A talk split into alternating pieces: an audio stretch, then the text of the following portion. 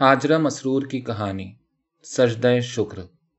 کریمن نے جالے سے بھری ہوئی غلیز آنکھوں سے بہتا ہوا سفید پانی پوچھا اور پھر ٹکٹکی لگا کر ان دونوں کو جاتے ہوئے دیکھنے کی کوشش کرنے لگی۔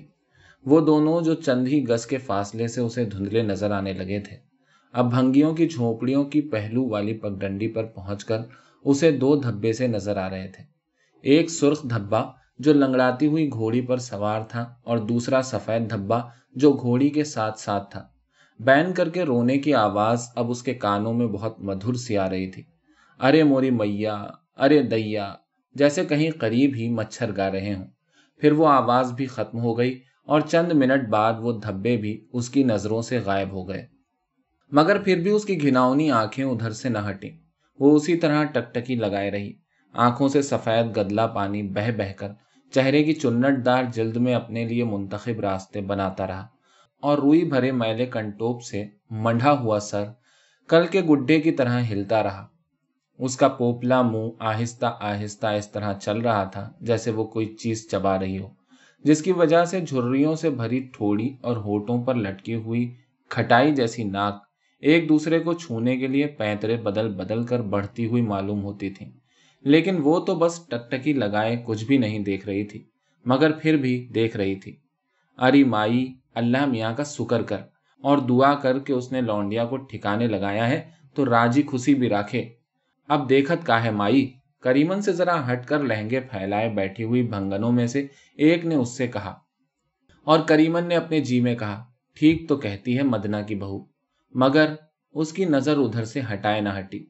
گھر سونا لگن لگا دوسری بھنگن نے ایک آہ بھر کر کہا، تو کریمن چونک کر پیچھے مڑی اور چھپر سے لے کر کوٹری تک جیسے اس بات کی صداقت جانچنے لگی۔ اسے ایسا لگا جیسے اس گھر میں ایسی آگ لگ کر ابھی بجھی ہے، جس نے ایک ایک شہ پیاری سے پیاری اور بیکار سے بیکار جلا کر خاک سیاہ کر دی۔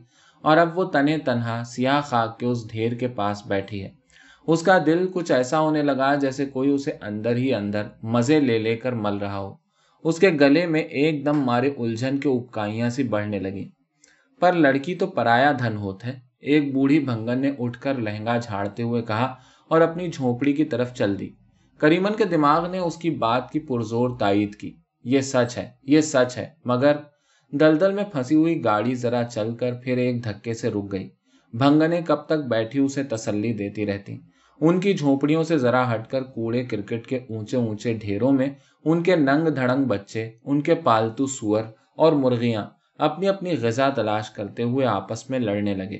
سور اپنی سیمابی دموں کو تیزی سے ہلا ہلا کر چیخے، مرغیاں کڑکڑائیں اور بچے چلا چلا کر رونے لگے۔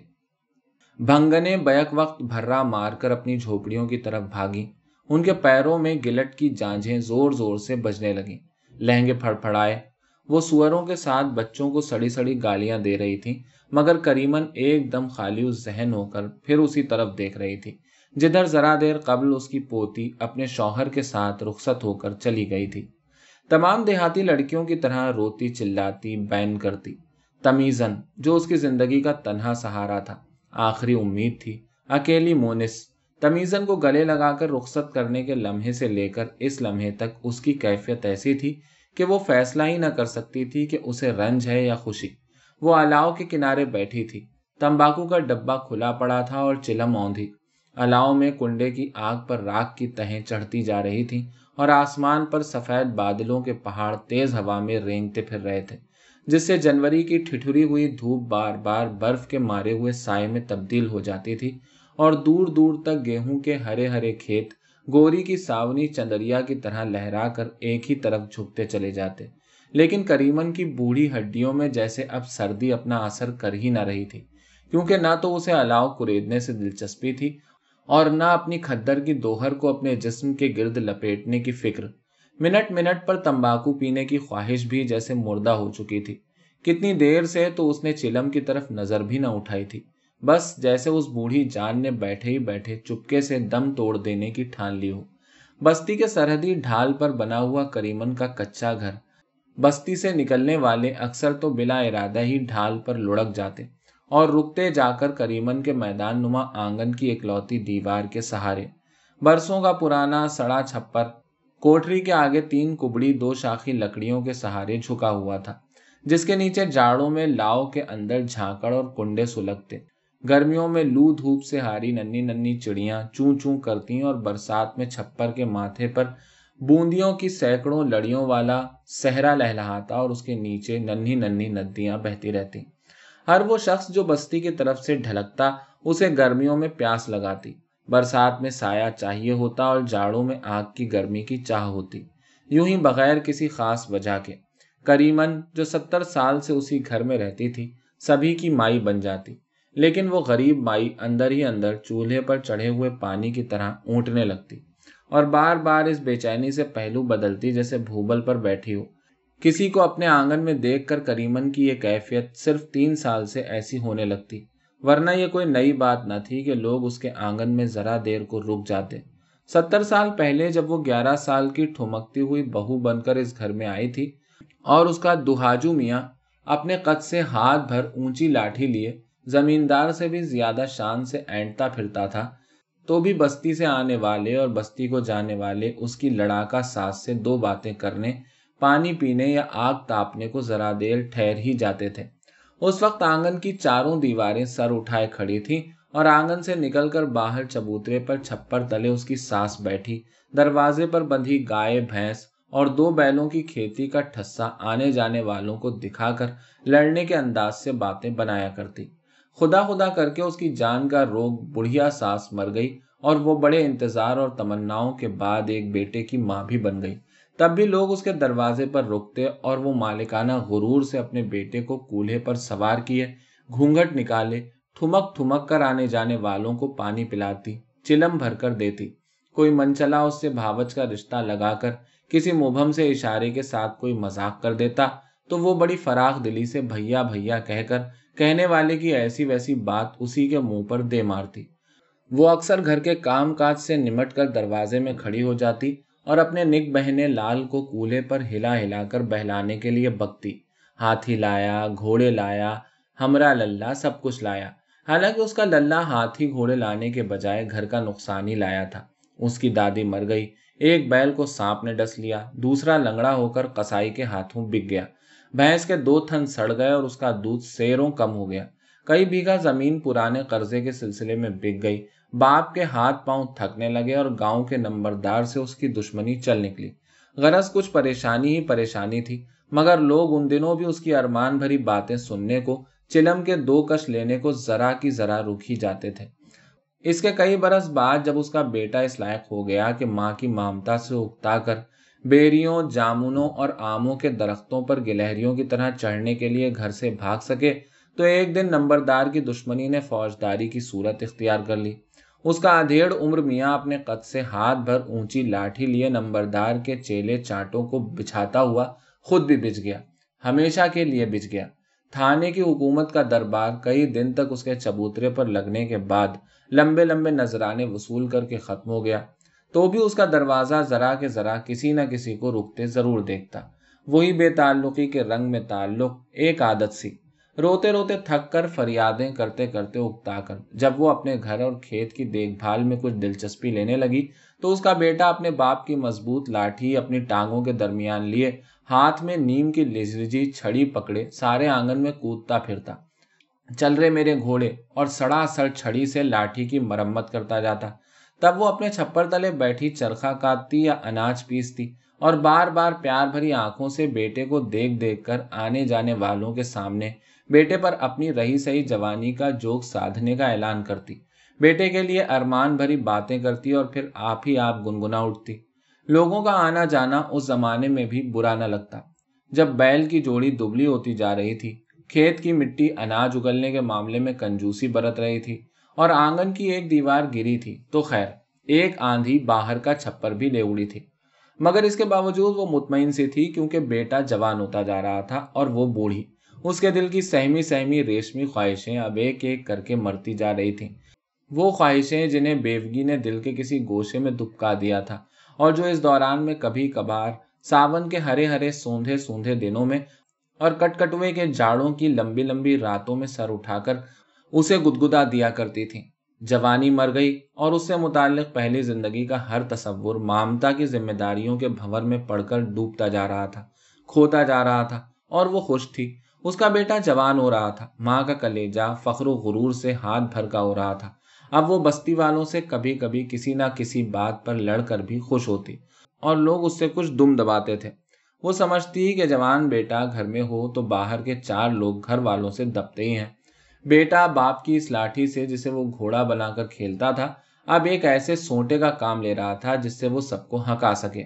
لاڈلے بیٹے کا شباب محل میں ہو یا جھونپڑی میں، ہوتا آندھی ہی ہے۔ فرق اتنا ہے کہ محل کی آندھی دوسروں کا نقصان ہے اور جھوپڑی کی آندھی جھوپڑی ہی کی بربادی۔ اس کا بیٹا اپنے کندھے پر لاٹھی دھرے گاؤں کی گلیوں میں اکڑتا، برڑتا، پھرتا۔ تیری میری بہو بیٹیوں کو دیکھ کر اس کی آنکھوں میں وہی مرض پیدا ہو جاتا جس سے انسان جان بوجھ کر کانا بننے کی مشق کرنے لگتا ہے۔ وہ گاؤں کے آوارہ لڑکوں کے ساتھ تاڑی پی کر ادھر ادھر کی عورتوں کے گھر کئی کئی دن پڑا رہتا۔ پھر جب گھر آتا تو ماں پر وہی لاٹھی لے کر کھڑا ہو جاتا۔ روپے دے بڑھیا، نہیں تو وہ ڈنکارتا۔ بکریاں بک گئیں، مرغیاں بک گئیں۔ رہا سہا گہنا پاتا بھی بنیے کے پاس رہن ہو گیا۔ اب کریمن اپنے گھر کے سامنے سے ہر گزرنے والے کو روک روک کر اپنے بیٹے کی شکایتیں کرتی۔ دیکھا تو بھیا، گھر برباد کیے دیتے ہیں للہ۔ خدا موت دے دے مجھ کوک جلی کو۔ وہ چادر سے ناک پوچھتے ہوئے دکھڑا رونے لگتی۔ لیکن اگر سننے والا اپنی طرف سے بھی کوئی شکایت کر دیتا تو وہ برا مان جاتی اور کسی نہ کسی طرح گھما پھرا کر کہہ دیتی، جوان لڑکوا ہے، سب کچھ اوئی کا ہے، اوئی کے باپ کا۔ پر بھیا، پیر ہوت ہے دوسرن کے کلے جاما آخر بہت سوچ ساچ کے اس نے دوسرے گاؤں کی ایک کھتری سی لڑکی کو بہو بنا لیا۔ اپنے حساب مست ہاتھی میں زنجیر ڈال دی، مگر زنجیر بھی بودی ہی نکلی۔ اس کی بہو سے کچھ بننا پڑتا تو اسے بیٹے کی بے راہ روی کے تانے دیتی، کوستی اور مار پیٹ پر آمادہ رہتی۔ اس وجہ سے وہ اکثر رو رو کر چیخ چیخ کر بھنگیوں اور ان کی عورتوں کو جمع کر لیتی اور ہاتھ پھیلا پھیلا کر کہتی کہ ہائے یہ ڈائن بہو تو اپنے قسم کو کوستی ہے۔ یہ چاہتی ہے کہ لڑکا اس کے کولہے سے لگا بیٹھا رہے، باہر نہ نکلے۔ اسی طرح آئے دن ساس بہو میں ٹھنی رہتی اور کریمن ہر آنے جانے والے کو روک روک کر فریاد کرتی اور لوگ اس کے منہ پر اسی کسی کہہ کر اس کے آنسو خشک کر دیتے۔ ایک دن ایسا آیا کہ اس کے بیٹے نے توبہ کر لی اور گاؤں کی مسجد میں کبھی کبھی نماز کو بھی جانے لگا۔ مگر یہ اس وقت ہوا جب کھیت رہن ہو کر منی رنڈی کے چھپکا جیسے بلاخ تلے ہزم ہو چکا تھا۔ بہو کا گہنا پاتا بیچ کر اور کچھ قرض لے کر کھیت کا کئی سال کا سود چکایا گیا اور بیمار بوڑھے بیلوں کو گھسیٹ کر کھیت جوتا گیا۔ کڑی محنت نے فصل اچھی اگائی، مگر پھر وہی سود، دوسری فصل پر صبر، دوسری فصل سے پھر تیسری فصل پر۔ بہو ایک پوتی جن کر مر گئی۔ بیٹے کے جسم میں بنیے کا سود گھن بن کر لگ گیا۔ کھیت بنیے کا ہو گیا، بیل بنیے کے ہو گئے۔ اور آخر اس کا بیٹا بھی زمین کی ہائے میں دکھ کرا کے مر گیا۔ دو گز زمین کا مالک بن گیا۔ رکنے والے اب بھی اس کے آنگن میں رک ہی جاتے۔ اس کا دکھڑا سننے کے عوض پانی یا حقہ پینے کی غرض سے۔ اب کریمن تھی اور اس کی پوتی۔ چار گھر کام کاج کرتی اور ادھر ادھر سے گوبر بٹور کر کنڈے تھاپتی۔ سود کاٹتی اور فصل پر اپنے ہی کھیتوں پر مزدوری کرتی۔ زندگی کیا تھی؟ بس جیسے کوئی اپنی زخمی ٹانگ گھسیٹ گھسیٹ کر چل رہا ہو۔ پوتی سات آٹھ برس کی ہوئی تو جیسے کریمن کے ہاتھ پاؤں بالکل ہی تھک گئے۔ بالکل اسی طرح جیسے دشمنوں کے نرغے میں گھرا ہوا تنہا مقابل اپنے کسی ہمدرد کو دیکھ لے اور پھر اپنے جسم کی کل قوت اچانک کھو کر بس رو پڑے۔ اس کے تھکے آ رہے جسم نے اپنی پوتی تمیزن کا سہارا لیا اور وہ ننھی سی جان جلدی ہی کماؤ پوت بن گئی۔ دیکھنے والے تعریف کرتے کہ دیکھو لڑکی کیسی خدمت کر رہی ہے اور کریمن کا سینہ خوشی اور فخر سے پھول جاتا۔ وہ اپنی پوتی کی تعریف میں زمین آسمان کے قلابے ملا دیتی۔ تمیزن تمام تمام دن گھر سے باہر رہ کر کام کاج کرتی رہتی اور کریمن گھر میں پڑی کھانستی اور تمباکو پیتی رہتی۔ مطمئن اور یا گونا آسودہ، شام کو تمیزن چند پیسے یا اناج لیے گھر آتی۔ خاک دھول میں اٹی ہوئی، پنڈلیوں پر سے ڈھیلے چوڑی دار پاجامے اور جھبڑے بالوں میں تن کے اٹکائے۔ کریمن اٹھ کر اس کی بلائیں لیتی، منہ بھر بھر دعائیں دیتی، پھر دونوں سر جوڑ کر صبح کا پکایا ہوا کھانا کھاتے۔ اس دوران میں کریمن گاؤں بھر کے لوگوں کی برائیاں کرتی اور ناک بہاتی رہتی۔ اور تمیزن جلدی جلدی نوالے نگلتے ہوئے سر میں جوئیں ٹٹولتی جاتی، خاموش اور فکر مند سی۔ وہ دونوں اس طرح بیٹھی ہوئی بڑی عجیب سی لگتی، بس جیسے میاں بیوی ہوں، پرانے میاں بیوی۔ مگر جس دن ان کے گھر کی ایک اور دیوار گری، اس دن کریمن پورے وقت گڑے مردے اکھاڑ اکھاڑ کر خوب روئی اور اپنی مصیبتوں کے دن شمار کیے۔ اسی اٹھا دھری میں جانے کیسے ایک موٹا سا کانٹا اسے کلیجے میں چپ گیا۔ یعنی اسے معلوم ہوا کہ اس کی پوتی تو تیرہ برس کی ہو رہی ہے۔ اس کے سینے میں جیسے انگیٹھی سلگ اٹھی، آنسو خشک ہو گئے اور پرانی یادیں بھی اسی آگ میں بھسم سی ہو گئیں۔ اسے یاد آنے لگا کہ کچھ دن سے آنے جانے والے لوگ تمیزن کی طرف زیادہ دیکھتے ہیں اور تمیزن بھی ایسے موقعوں پر ادھر ادھر ہی منڈلاتی رہتی ہے۔ بس جیسے اس کا کلیجا دھک سے ہو گیا۔ اسے ایسا محسوس ہونے لگا کہ ستر سال پہلے سے آج تک لوگ اس کے گھر کے سامنے محض اس لیے رکتے ہیں کہ اس کی تیرہ برس کی پوتی کو دیکھ سکیں۔ لوگوں کی زبانی ہمدردیاں صرف اس کی پوتی کو جھپٹنے کا پیش خیمہ ہے اسے ایسا لگا کہ وہ لوگ جو کبھی کھانستے، تھوکتے، اس کے دروازے آ کر بیٹھ جاتے تھے اور جنہیں مرے ہوئے اب عرصہ ہو گیا، وہ سب کے سب اپنی اولادوں کے کانوں میں پھونک گئے ہیں کہ دیکھو، کریمن کی پوتی جوان ہو گئی۔ بس اسی دن سے کریمن کے دل میں وہ کانٹا ہر وقت کھٹکنے لگا۔ ان احساسات نے اس کے بوڑھے خشک دماغ کو جیسے جکڑ کر رکھ لیا۔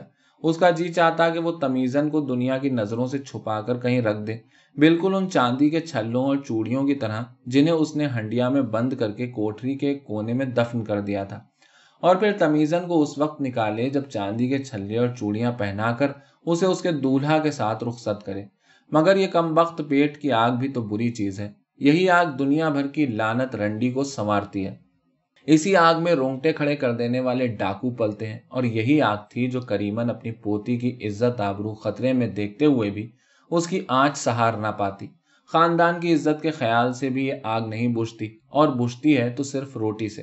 اور روٹی کوئی آسمان سے برستی ہے جو کریمن بٹور لیتی۔ تمیزن کھیتوں پر مزدوری کرتی رہی، گھروں میں غلامی کرتی رہی اور کریمن گوشہ آفیت سے اٹھ کر اپنے حساب سورج کی چمک کو اپنی چادر میں لپیٹتی۔ تمیزن کام کرتی اور وہ اس کے پیچھے لگی پھرتی۔ اری تمیزن سر پہ اڑھنیا لے۔ حرام جادی کا ہوش نہیں رہا تھا۔ وہ اس لاٹھی کو زمین پر دھمک کر کہتی جسے اس کا شوہر ہاتھ میں لے کر اپنے کھیتوں میں گرجتا پھرتا تھا۔ وہی لاٹھی جس نے نمبردار کے چیلے چاٹوں کو زمین پر بچھا دیا تھا۔ وہ لاٹھی جسے اس کے بیٹے نے گھوڑا بنایا تھا، جسے وہ دوسروں کی بہو بیٹیوں اور اپنی ماں پر روپ ڈالنے کی غرض سے کندھے پر رکھ کر اکڑتا پھرتا تھا۔ وہ لاٹھی جو اس کے بیٹے اور بنیے کے درمیان سود کا لامتناہی تار منقطع کرنے میں بیکار ثابت ہوئی تھی۔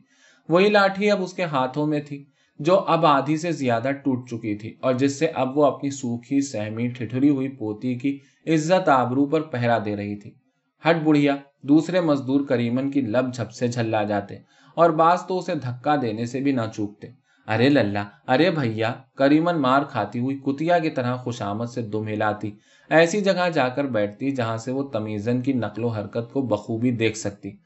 وہ ڈانٹنے، پھٹکارنے والوں سے گگیانے پر خود کو شرمندہ پاتی۔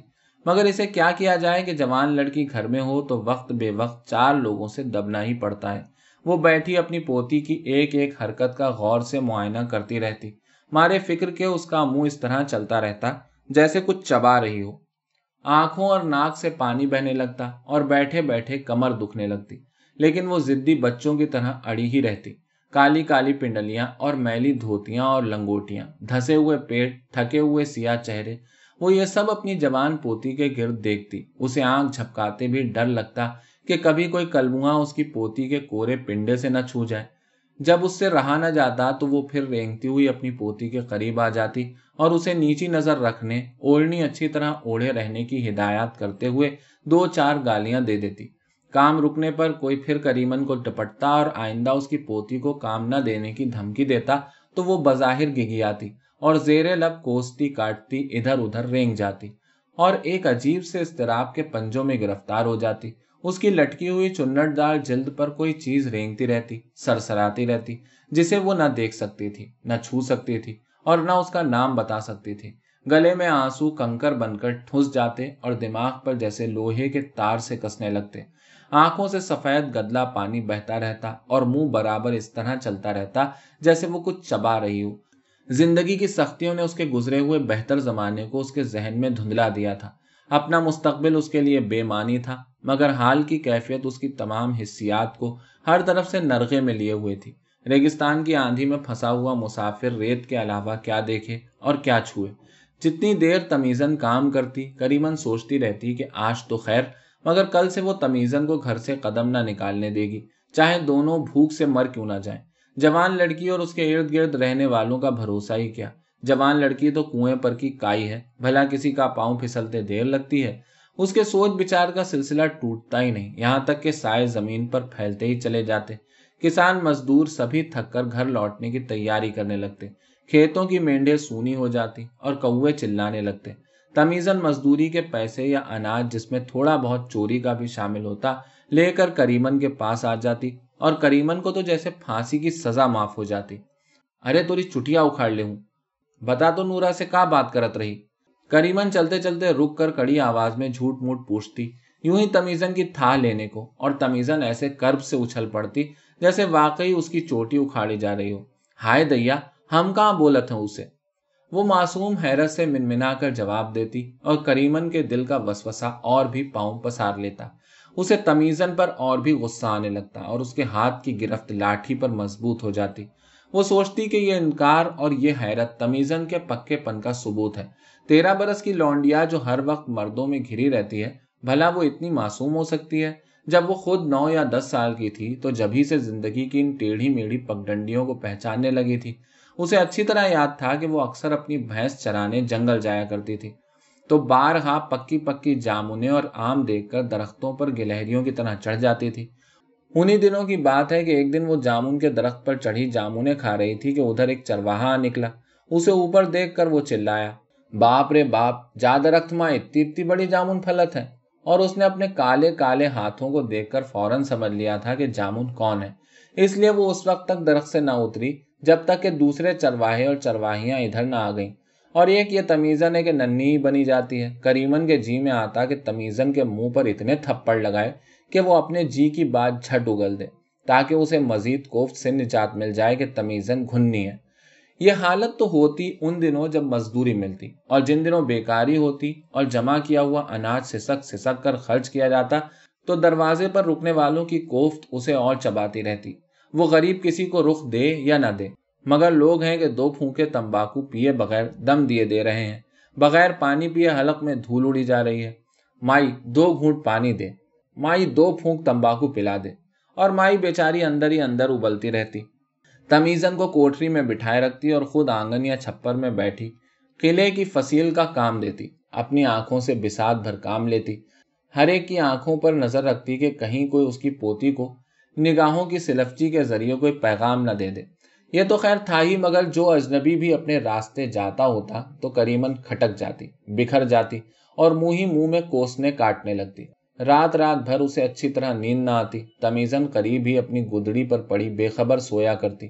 لیکن وہ کھانس کھانس کر، تھوک تھوک کر اور تمباکو پی پی کر بستی بھر کے مردوں کو اپنے خیال میں اپنی پوتی کے شوہر کی حیثیت سے لاتی اور پھر حساب لگاتی کہ ان میں سے کتنوں نے اس کی پوتی کو اپنی بہو بنانے سے انکار کر دیا ہے۔ کہنے والے کہتے، دے گی کیا بڑھیا؟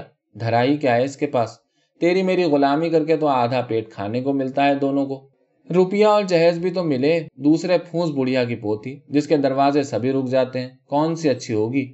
اور لونڈیا ہے بھی تو ٹھٹری ہوئی سی، گوشت تک نہیں بدن پر، بس جھولی بھر ہڈیاں ہی تو ہیں۔ یہ سب باتیں کسی نہ کسی طرح کریمن کے کانوں تک پہنچی جاتی۔ اسی لیے رات کی خاموشی میں اس کا جی چاہتا کہ بس بجلی بن کر گاؤں پر گرے اور سب کچھ بھسم کر ڈالے۔ ایسے نہ شکرے اور تھے بھی کس لائق اس کے خیال سے؟ کیونکہ وہ تو محض اپنے گھرانے کی آبرو برقرار رکھنے کی خاطر اپنی زندگی کے آخری سہارے کو دوسروں کے ہاتھ سونپنا چاہتی تھی اور دوسرے کم وقت ایسے مست، رات بھر چراغ کی روشنی میں آنکھیں مچمچا مچمچا کر وہ اسی ادھیڑ بن میں لگی رہتی۔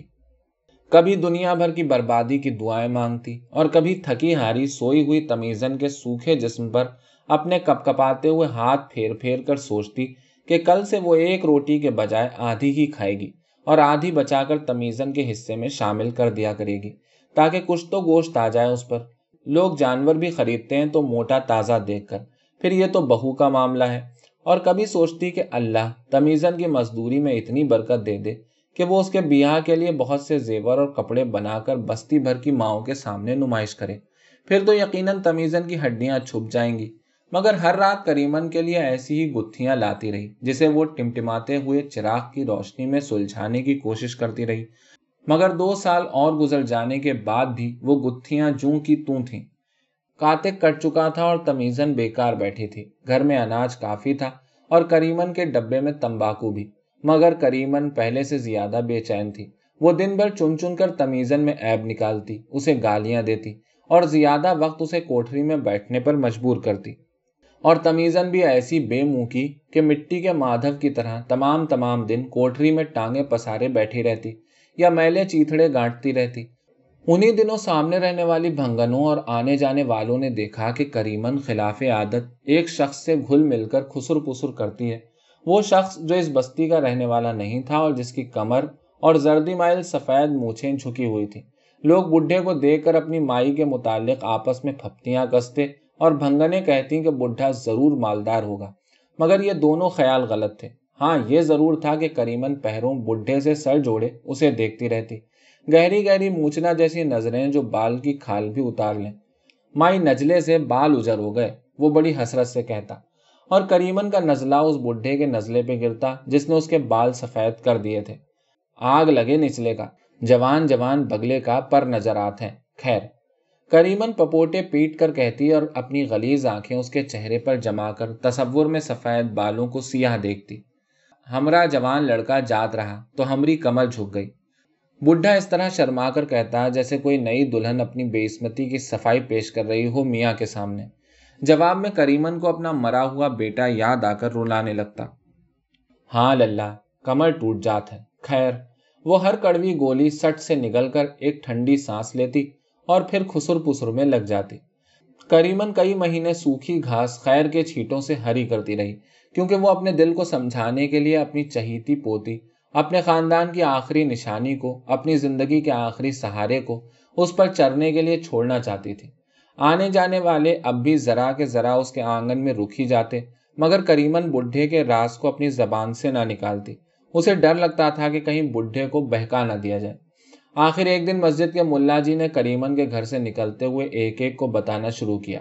کریمن کے داماد خبیس نے نکاح پڑوائی صرف اٹھنی دی، مردود کہیں کا دیکھ لینا تمیزن خوش نہیں رہے گی۔ لوگوں نے سنا تو نہ حیرت، نہ خوشی اور نہ رنج۔ اور آج دوپہر ڈھلے تمیزن سرخ گٹھری بنی عام دیہاتی دلہنوں کی طرح۔ لیے میں روتی، بین کرتی، لنگڑی گھوڑی پر بیٹھ کر جھومتی، جھامتی، اپنے دولہا کے ساتھ چلی بھی گئی۔ اور کریمن کو ذرا دیر کے لیے محسوس ہوا کہ اس کی پونجی دوسرے کے کیسے میں گر گئی ہے۔ اور اب وہ کھوئی کھوئی سی ایک بیکار شے کی طرح الاؤ کے کنارے پڑی تھی۔ تمیزن کے رونے کی آواز اب تک اس کے کانوں میں گونج رہی تھی اور تمیزن کے شوہر کا چہرہ نظروں کے سامنے پھیلتا ہی چلا جا رہا تھا۔ تھوڑی پر گری ہوئی سفید مونچھیں اور اکا دکا جھولتے ہوئے دانتوں کی ہنسی، جیسے وہ سراپا نزلے کی تصویر ہو۔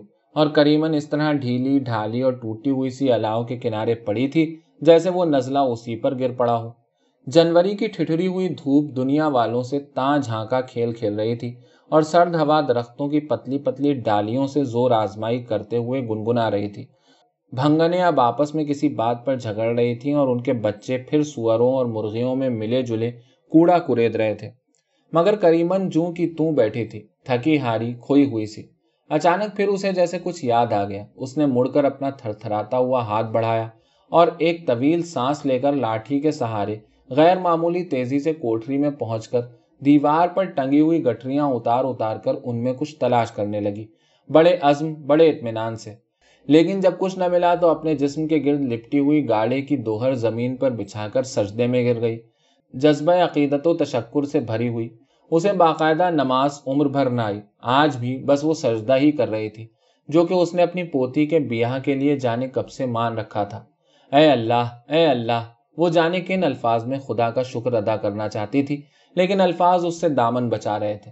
مگر پھر سدے میں پڑے پڑے دفتن اسے جانے کیا ہو گیا کہ ہچکیاں لے لے کر رونے لگی اور سجدے کے بجائے کروٹ لے کر اپنے پاؤں زمین پر رگڑنے لگی۔ اب کوئی نہ ہی آوت ہے، داڑھی، جار، اپنی اماں کے خسم میں جائیں۔